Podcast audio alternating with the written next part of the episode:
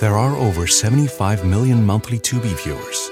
That's more people than there are in France, which means Tubi is more popular than cigarettes for breakfast. It's more popular than considering iced coffee a total abomination. More popular than loving political revolutions. More popular than maire and mère somehow being different words. Tubi, it's more popular than being French. See you in there. The year was 1990. Republican incumbent North Carolina Senator Jesse Helms was polling behind his black Democratic challenger, a man named Harvey Gantt. It was a surprisingly competitive election, so Helms called in the political consultants, who in turn helped the Helms campaign figure out a way to fight back. And this is what they came up with this ad. You needed that job, and you were the best qualified, but they had to give it to a minority because of a racial quota. Is that really fair? Harvey Gantt says it is. Gantt supports Ted Kennedy's racial quota law that makes the color of your skin more important than your qualifications. You'll vote on this issue next Tuesday. For racial quotas, Harvey Gantt. Against racial quotas, Jesse Helms.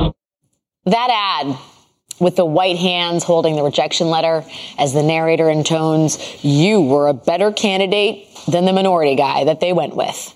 Can you feel the injustice of it all?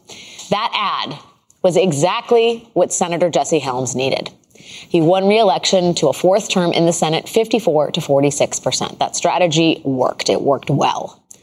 Making Gantt the face of affirmative action, a racial quota system that kept whites at a disadvantage in favor of less qualified minorities. That was potent stuff. The race baiting and the zero sum politics. It moved people because it angered them. It made them believe the system was rigged against them and in favor of someone else. It was politically explosive, and that was 33 years ago. But the strategy to undermine affirmative action, a program to combat discrimination and correct centuries of racial injustice, the war against all that, it, well, it started well before Jesse Helms. This is what was happening 14 years before that. Certainly no one of us would challenge government's right and its responsibility to eliminate discrimination in hiring or education. But in its zeal to accomplish this worthy purpose, government orders what is in effect a quota system, both in hiring and in education. They don't call it a quota system. It's an affirmative action program. Now, if you happen to belong to an ethnic group not recognized by the federal government as entitled to special treatment, you are a victim of reverse discrimination. Now, I'd like to have the opportunity to put an end to this federal distortion of the principle of equal rights.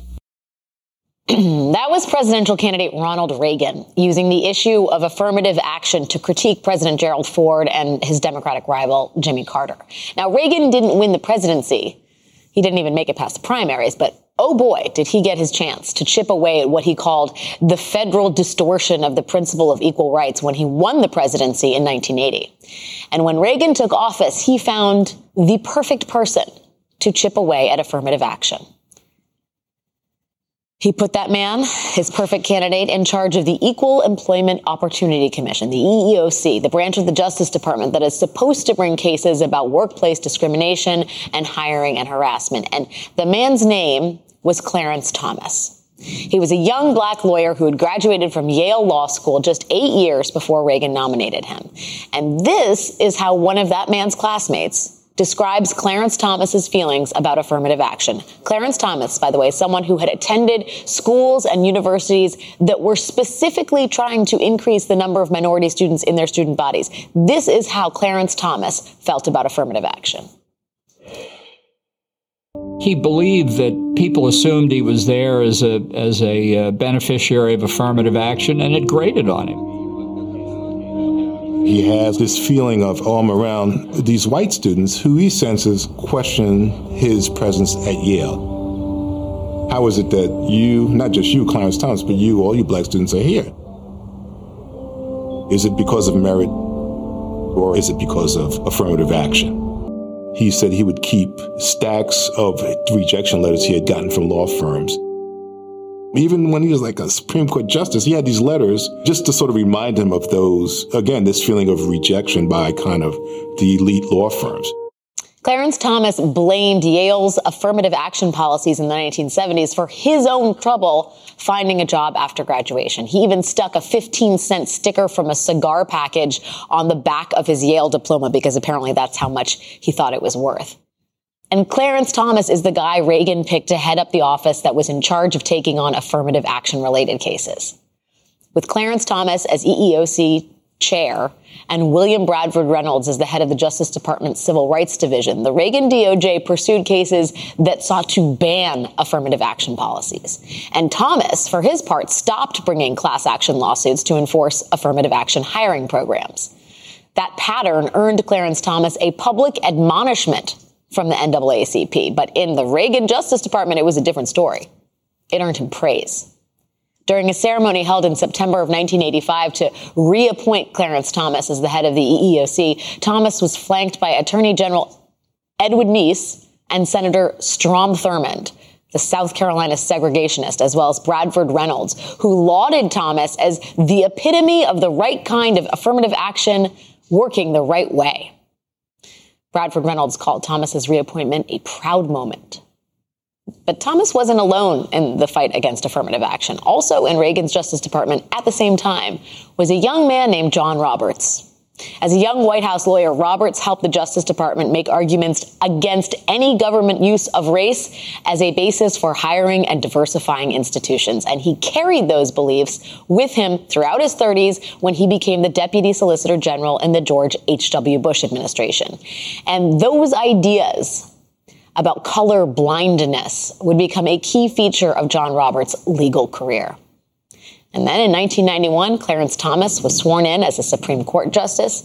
In 2005, it was John Roberts' turn. And together, these two men, these two justices, have made ending race consciousness in American law, whether in affirmative action or in voting rights, they have made that one of the central causes of the court. The U.S. Supreme Court today ended its 2007 term with a history making ruling.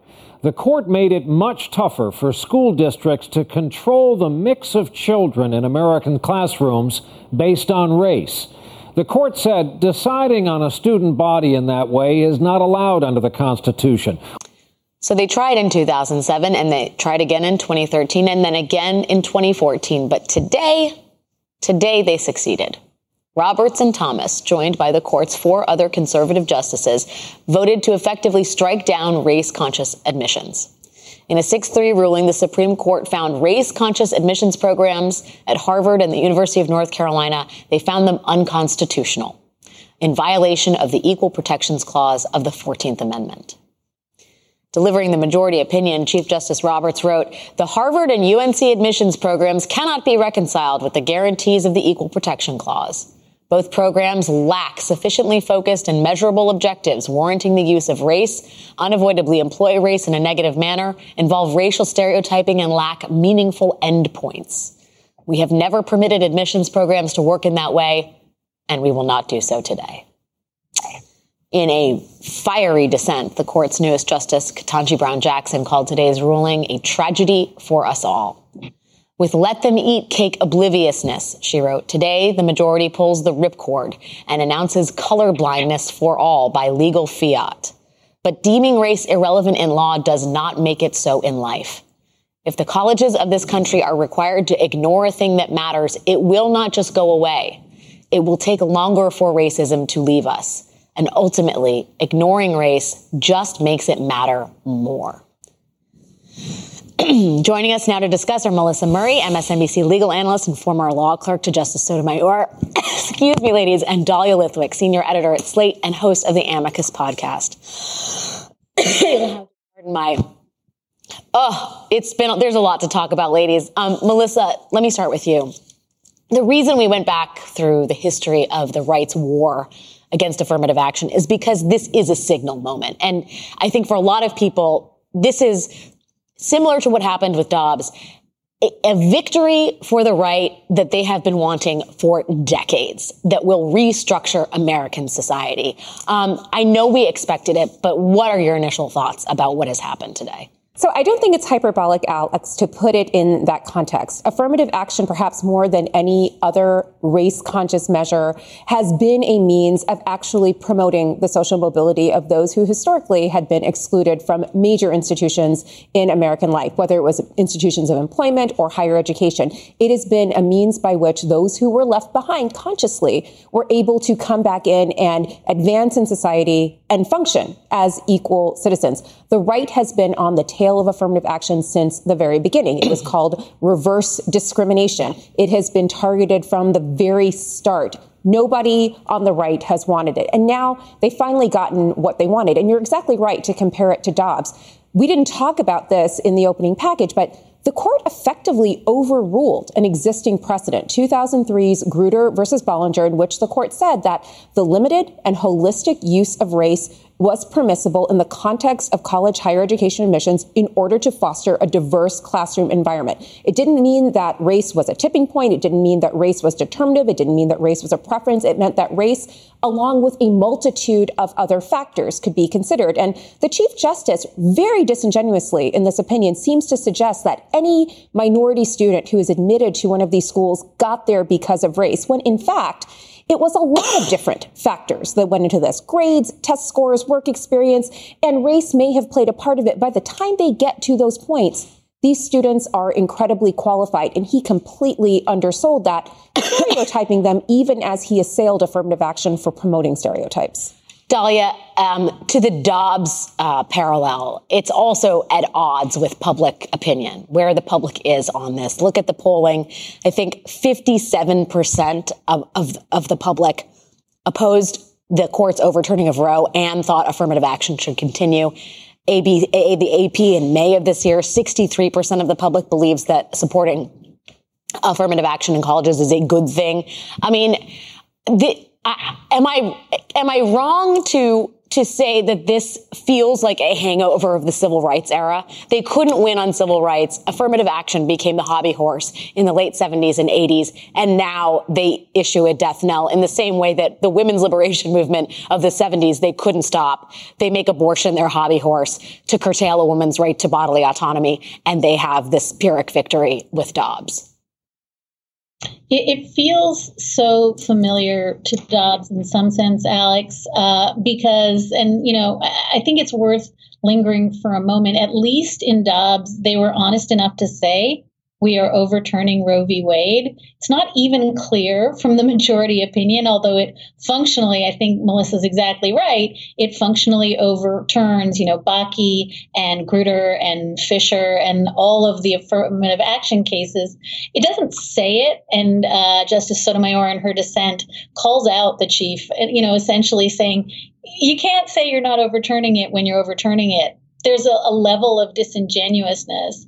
But I think the other thing that's really shocking and that feels familiar from Dobbs is this very cynical use of this long amazingly important history of civil rights victories that culminates in some sense with Brown v. Board. And much like Justice Alito cites Brown in Dobbs to somehow argue that he's in a long line of cases where you overturn uh, abhorrent precedent, again today, the majority does this double troll where it's not enough to do away with, you know, 50 years of affirmative action doctrine, but somehow lashes itself to the to Brown and its progeny, to the Fourteenth Amendment itself, to the Reconstruction era project of trying to create equality, and says, "Oh, this all follows on from that." To not even have the courage to say, "This has nothing to do with civil rights. We're not civil rights warriors. We are fundamentally undermining the civil rights project, the project of equality," and to instead say, "If we take Brown to mean what it meant, then this follows logically from that." it's such cynical gaslighting, Alex, that it almost makes it a double whammy to have to sit there and listen to them say that this is a victory for civil rights and for colorblind. Well, and I feel like it's kind of part of the the arsenal of the right, which is to quote Martin Luther King as you promote white nationalism. But I was struck to talk about hypocrisy, about two parts of, of Robert's opinion. The milit the carve out mm-hmm for affirmative action programs in military academies which which which Robert says no military academy is a party to these cases, however, and none of the courts below address the propriety of race-based admission systems in that context. This opinion also does not address the issue in light of the potentially distinct interests that military academies may present. I mean, first of all, he's acknowledging what the military has said along, which many people say, which is that diversity is paramount to having a functioning society, but also a functioning business or a great college or university, right? And he acknowledges that that's okay for the military, but that's not okay for other areas of American life. The cynicism of that when we're talking about brown and black people, it's okay to ship them off to war, but don't, as Ketanji Brown Jackson said in her opinion, put them in the boardroom. Well, again, John Roberts has been prosecuting the case against affirmative action for some time. He's had to mask it in yeah. a number of ways. I mean, he's masked it a little bit this term with some sops to voting rights and whatnot. But at bottom, this is a conservative court. It continues to be a supermajority of conservative justices doing conservative things. And here, this whole nod to the military academies, the military academies are no different from other institutions of higher education. Colleges have ROTC programs that feed officers into our fighting force. The military has always been the most integrated institution in American life, and he knows that. Mm-hmm. But that's not what's going to sell here. He has a project that he wants to prosecute, and it's dismantling affirmative action slowly. He's on the Jolly Trolley. Clarence Thomas is on the Acela, wants to get there faster. He's the one who's saying, oh, we are actually overruling Grutter yeah. versus Bollinger. And it's the two women of color on the court who are stepping up to say, not on our watch. You're not going to invoke Thurgood Marshall, the first African American to sit on the Supreme Court, and say that he would have favored colorblindness. He was the one who litigated Brown, the decision that you were absolutely perverting in service of this completely revanchist mission to overrule affirmative action and roll back the 20th century. Um, Dahlia. It, the the the the revanchism, the hypocrisy, the gaslighting, the really bad opinion making and logic of allowing colleges to accept an, an application essays that gesture towards race, but cannot explicitly use them as a selling point. I mean, we should talk about this because uh, among the other carve outs that are in this, Roberts suggests that, you know, people who are applying to college can talk about race insofar as it helped create their identity, but they can't use it as an explicit means to gain entry to a university. It is so confounding, the logic there. I wonder if you could make sense of how and why this is part of Robert's opinion. Uh, no, it, it, it's nonsensical. I mean, he simultaneously ends the opinion saying, you know, you can still kind of flip it in your essay, and then goes on to say, but don't do anything with your essay program that undermines this uh, holding. So he's both trying to suck and blow on the sort of essay escape hatch. And again, you know, Justice Jackson, uh, Justice Sotomayor call him out for it.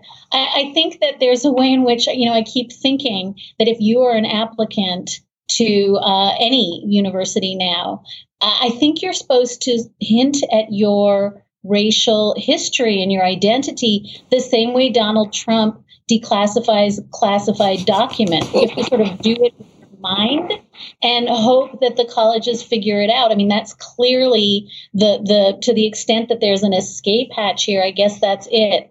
But again, I just think to Melissa's point, the utter cynicism of saying, you know, that this is what you know the the uh, Reconstruction amendments that the radical abolitionists who wrote those amendments were trying to do. That Congress that passed clearly race conscious remedial efforts and the entire history. Justice Jackson's uh, uh, minority uh, uh dissenting opinion here is a masterclass mm. on you know the history of racism, redlining, the GI Bill, you know, getting loans, sharecropping. It's all in there, and the idea that all of that just goes away poof because if you somehow hint in your essay that that is part of your story, it can be considered is so profoundly insulting that it almost doesn't bear taking seriously. Yeah, I, am also just struck about how much by how much of this is so deeply personal for for Clarence Thomas. You know, there's a reason we went through his history and his distaste for affirmative action as it personally intersects with his own story, the, the sense of grievance he has, and how it's the opposite of what Supreme Court justices are supposed to do: make the personal the national, and and yet it seems that that's ex- exactly what he's done. Well, I mean, who hurt you, Boo? Is really the bottom line here. I mean, this is a man who's been very clear. He believes affirmative action is stigmatizing. He says nothing of the fact that affirmative action programs got him into the seminary and then allowed him to enter Holy Cross, from which he graduated, and then allowed him to graduate from Yale Law School, which put him in a prime position where he could be noticed by John Danforth, could go to Missouri to work for Danforth, and then could be propelled to the center of conservative politics in Washington, D.C. He completely misses the fact that when George H.W. Bush was looking for a replacement for Thurgood Marshall, the first black person to serve on the Supreme Court, there weren't a lot of black conservatives, but Clarence Thomas Thomas was there and he was identified because he was a black conservative. That's affirmative action. And if he doesn't understand how he's there because of this policy, and he has all of these questions about the stigmatizing effects of it, you're still in the Supreme Court. You're still making policy for everyone. You're basically allowing your own personal issues around your life story and your biography to basically shape policy for all of the rest of us. And again, I'm so glad that the women of color on this court yeah. were here to call him out. Everybody who has not read Ketanji Brown Jackson's opinion should go read it. It is a master class. It should be a pamphlet. Melissa Murray and Dahlia Lithwick, thank you both for being here. I really appreciate your insight and, and thoughts today, this, this big day in, in American courts. We have a lot more to get to tonight, including the shockwaves that could result from today's ruling. Right wing groups are already promising a quote free for all when it comes to challenging diversity initiatives. And later, look who's talking now. New reporting that a key figure in Trump's reelection campaign has been meeting with the special counsel's prosecutors.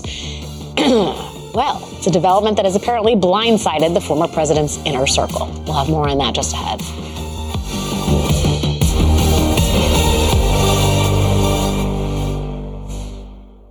There are over 75 million monthly Tubi viewers.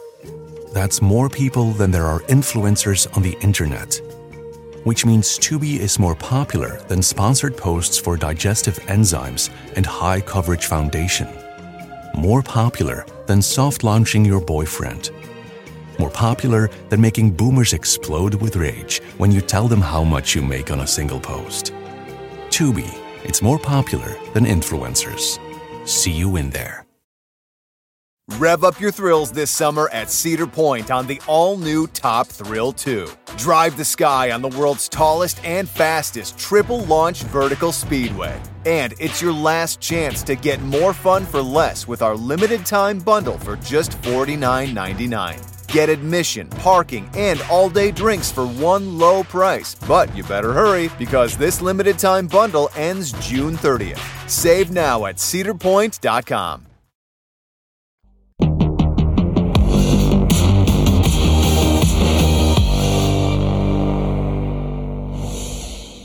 The decision by the Supreme Court to end affirmative action will have direct legal impact on admissions at colleges and universities across the country, but it also has far reaching implications for diversity, equity, and inclusion across the private sector and it could be a boon for conservative groups who have made dismantling corporate diversity initiatives their, their common cause. For the past several months, America First Legal, a conservative group led by former Trump advisor Stephen Miller, that group has been filing civil rights complaints with the Equal Employment Opportunity Commission against private sector companies like Starbucks and McDonald's and Alaska Airlines for their efforts to increase diversity in their workforces. Two other conservative groups are challenging a rule approved by the SEC that requires the NASDAQ stock exchange to publicly disclose the diversity of their boards and to mandate two diverse directors. A ruling on that is pending before the Fifth Circuit Court of Appeals. Will Hild, who leads the right wing advocacy group Consumers, Consumers Research, he was eagerly awaiting today's Supreme Court decision, and he told the Washington Post that it, quote, will put the wind in the sails of groups like ours who want to get the woke, racially based hiring and promotion schemes out of corporate America.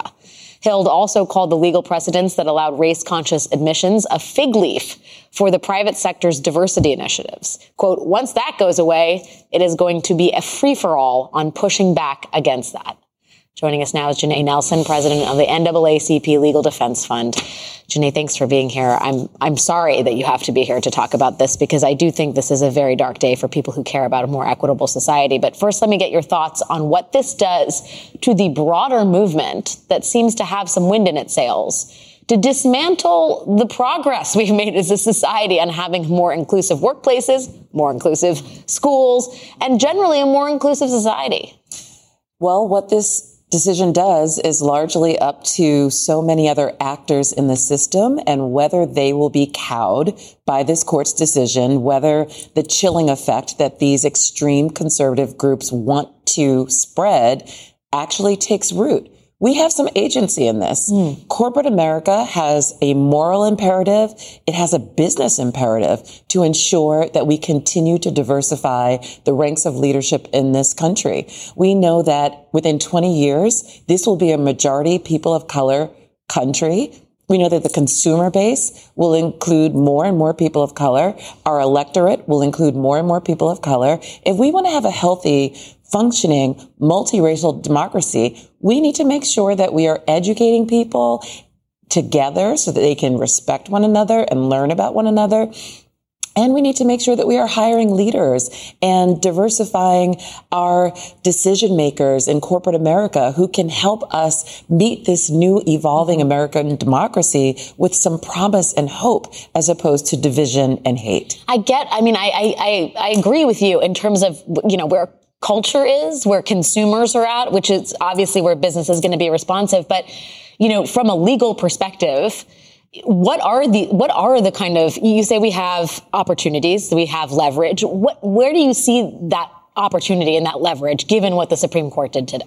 So first, it's so important to recognize what this decision does, who it impacts directly and who it doesn't. Mm-hmm. So in this case, we are talking about admissions processes between two institutions, Harvard and UNC. So every college and university needs to think about their admissions process and how similar to Harvard's and UNC's it is or how different it is and whether based on the interpretation of that decision, their admissions process is legal or not. Mm-hmm. So that's the first step. And those are the only entities who really are directly implicated by this decision. This does not affect corporate America. It doesn't re- affect recruitment efforts. It doesn't affect DEI programs. It doesn't affect any of that. To the extent that it affects it at all, it means that we need to double down on doing those things. We need to actually embrace the ability to make sure that we all have an equal opportunity and recognize that it took over a decade to get this case to actually yield the result that it did today. I got to ask because you mentioned DEI. I mean, that is such, it, it is that diversity, equity, inclusion has become a buzzword on the right, especially. They have their knives out for it. You hear what uh, advocates are saying. You know, it's all going to, it's dominoes. This is the first one to fall. DEI is next. You have lawsuits in various states about DEI and environmental, social, corporate responsibility measures. I mean, I, I guess I wonder, are we being are we being chicken littles about it or i mean do you think do you think that the sort of social capital that these initiatives have and the desire to be mm. more broadly inclusive in america right which is shared among a majority of americans can outflank what will be a concerted legal effort on the part of the right to get this stuff dismantled well, again, I think that if we sit back and watch it happen, yeah, it will, right. right. But if we actually react and say, these, this is the democracy we want. This is the United States that we want to embrace. If we recognize that diversity is truly our strength, that it does make us safer, as President Biden said earlier today, we know that racist domestic terrorism is the number one national security threat in this nation. White supremacist, racist, terrorism. So we have to find ways to make sure that those types of harmful ideologies don't continue to take root and become a galvanizing force mm-hmm. for evil in this country. And the only way to do that is to ensure that we're giving opportunity to everyone, that we are educating people, that we're not denying them truth and the truth about our history, the truth about the progress we've made, and that we have a society that has an open, uh, welcoming of ideas and, and of variety of viewpoints. That's the America that we all want to see or that a majority of us do.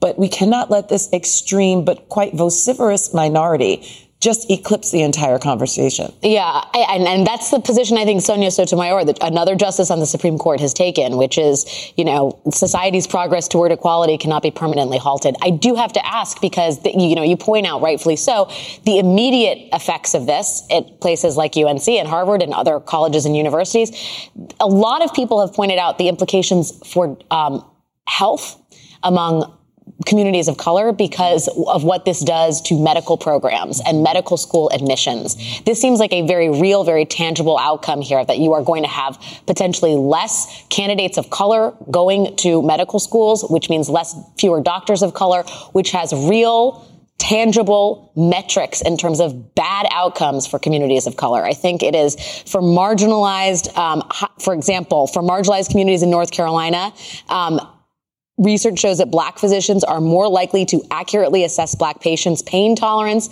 and treat them accordingly. For high risk black newborns, having a black physician more than doubles the likelihood that that baby will live and not die. I mean, I don't think people understand how much diversity isn't just sort of an ideal, but it is an urgent need in terms of the basics of, for example, saving lives. No, you're absolutely correct. The, the consequences of this could be absolutely devastating, but it's going to take real leadership on the on the part of universities and colleges, admissions counselors, university presidents, because the Supreme Court did say in this opinion something really important that cannot be lost on us. It said that nothing in this opinion should be read as prohibiting an applicant from talking about their race and how it affects their lives. So it doesn't take the conversation of race off the table. It doesn't take the conversation of how race intersects with so many other factors in this world and affects people's lives and lived experiences. And it's going to be up to colleges and universities to take that information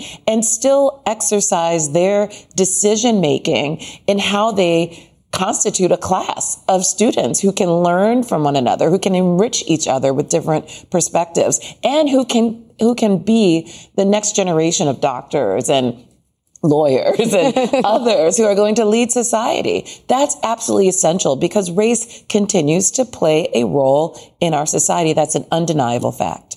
I know the NAACP has a legal defense fund, but perhaps they should have a college application essay fund that people can donate directly to to help people write these things. We do have a scholarship from the Legal Defense Fund. Um, has has always had it ever since we became separate from the NAACP as a as our separate legal arm. But we've maintained the scholarship portion because we believe in education. It's an outgrowth of the seminal case we won in 1954, Brown versus Board of Education, which the extreme majority in this court did such a disservice yes. to today. And we have the ability to make sure that nothing further happens to that decision that really made us a multiracial democracy. We really weren't one until we ended segregation and began to integrate our society and hold up our constitutional ideals. Janai Nelson from the NAACP Legal Defense Fund. Thank you so much for your time. Thank you. we look forward me. to having you back to talk about how this is affecting us in the months to come. When we come back, we have new reporting today revealing that the investigation into the Trump's Trump documents case is still going. It is still going and the special counsel is reportedly issuing new subpoenas. Does that mean more charges are coming down the pike? Stay with us.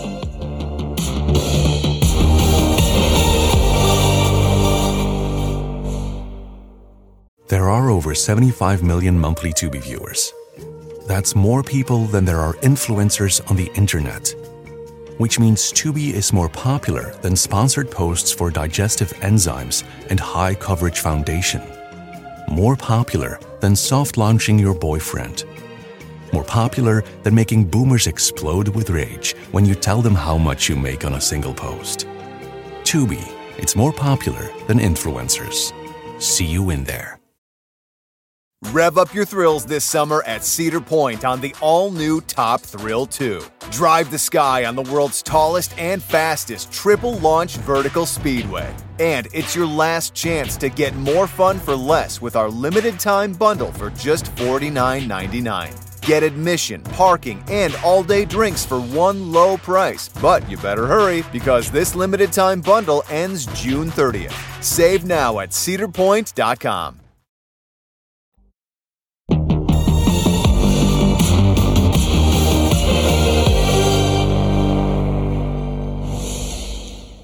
By now, you are probably familiar with this unbelievable tape of Donald Trump appearing to show off classified documents at his New Jersey home.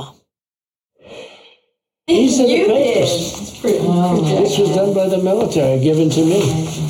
Uh, I think we can probably, right? I don't know. We'll, we'll have to see. Yeah, we'll have to try to Declassify. figure out it. a, a yeah. See, as president, I could have declassified Yeah. it. Now I can't, you know, but this is yeah, now, now we have a problem. Isn't that interesting? Yeah. It's so cool. I mean, it's so. I'm look. We here and I have, and you probably almost didn't believe me, but now you believe me. No, I believe It's you. incredible, right? No, they- hey, bring they some. Uh, bring some afforded cokes in, please.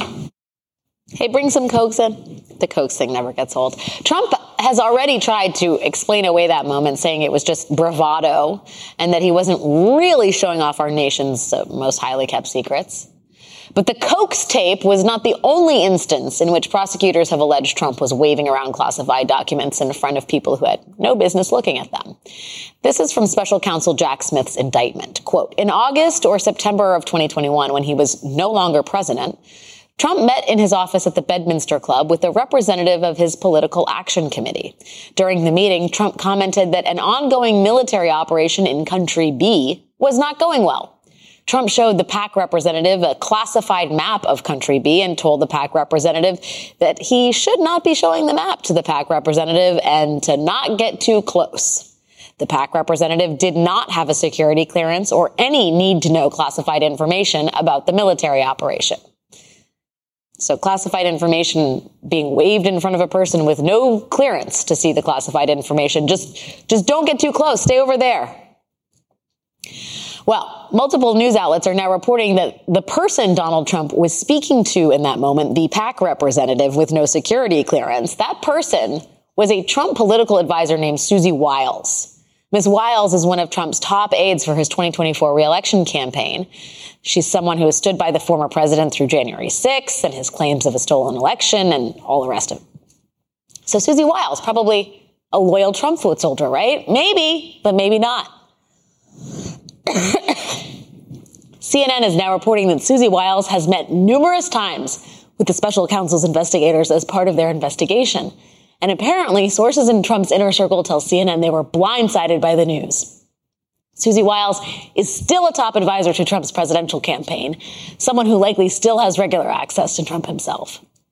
But Trump World apparently did not know she was talking to the special counsel's office, so that could be a big problem for the Trump team going forward.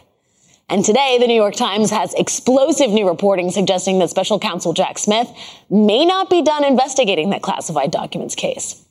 According to the Times, the grand jury in the classified documents case has issued more subpoenas for people to testify, despite the fact that the special counsel has already charged the former president and his valet, valet with 38 felony counts. As the Times reports, post indictment investigations can result in additional charges against people who have already been accused of crimes in the case. The investigations can also be used to bring charges against new defendants. What could that mean for the people who have already been accused of crimes in this case, namely Donald Trump? And what does it mean for the people around him? We'll talk about that after the break.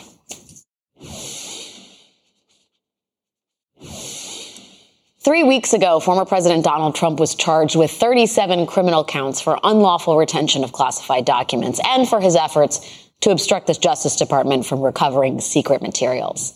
That on its own is a story of historic proportions, except it might not be over yet. The New York Times is reporting today that a federal grand jury in Miami is still investigating the Mar-a-Lago case, and that in recent days, quote, the grand jury has issued subpoenas to a handful of people who are connected to the inquiry. Now, we don't know who received those subpoenas or what kind of information prosecutors are after, but post indictment investigations can result in additional charges, including charges against new defendants.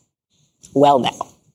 Joining me now is Danya Perry, former assistant U.S. attorney for the Southern District of New York. Danya, it's great to see you. Thank you for being here tonight and helping um, me as well as everybody else understand exactly what the implications are of the special counsel's investigation continuing forward with new subpoenas. Is that as interesting to you as it is to the rest of us?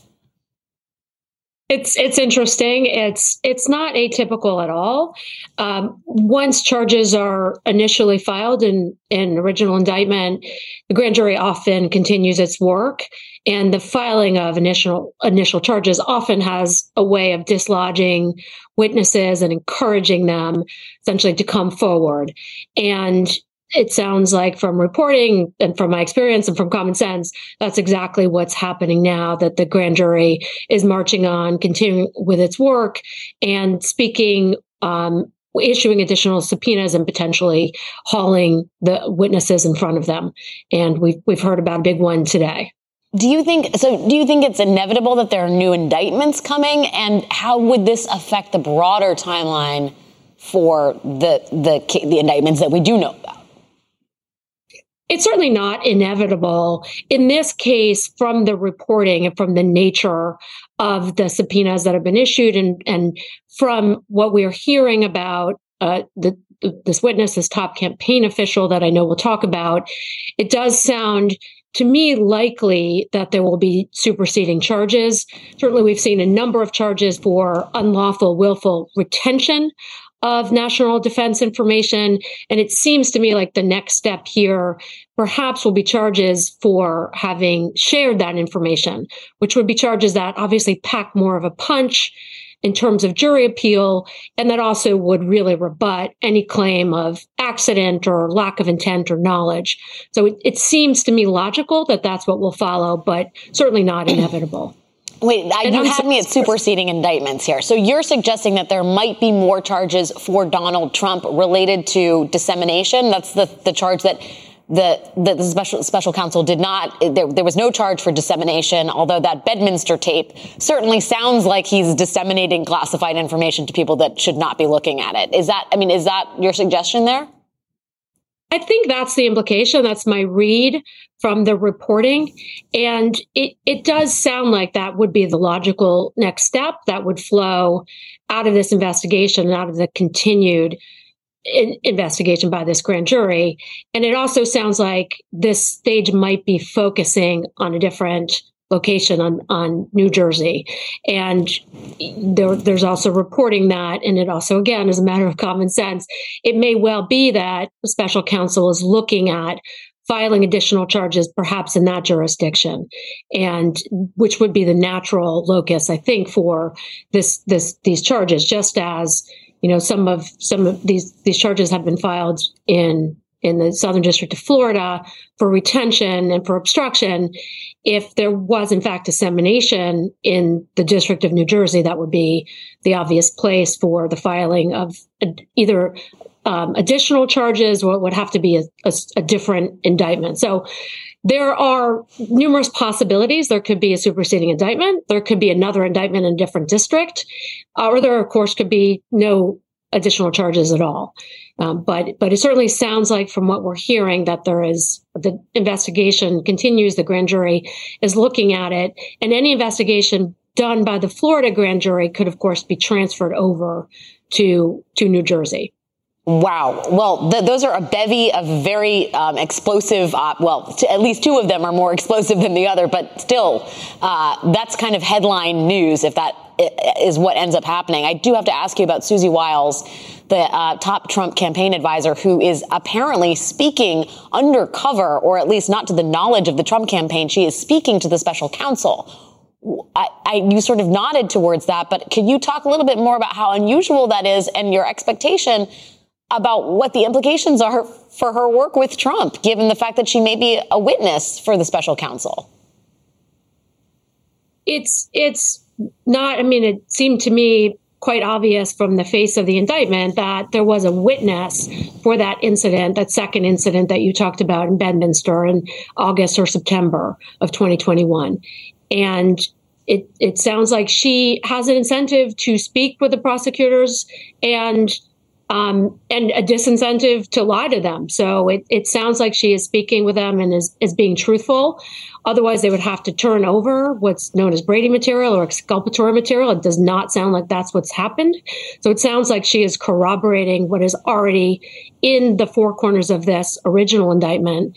And again, I am speculating, so I don't want to make headline news. I it it just seems to me like a possible logical flow um, from what we are hearing, and certainly exactly what the special counsel would be interested in looking at.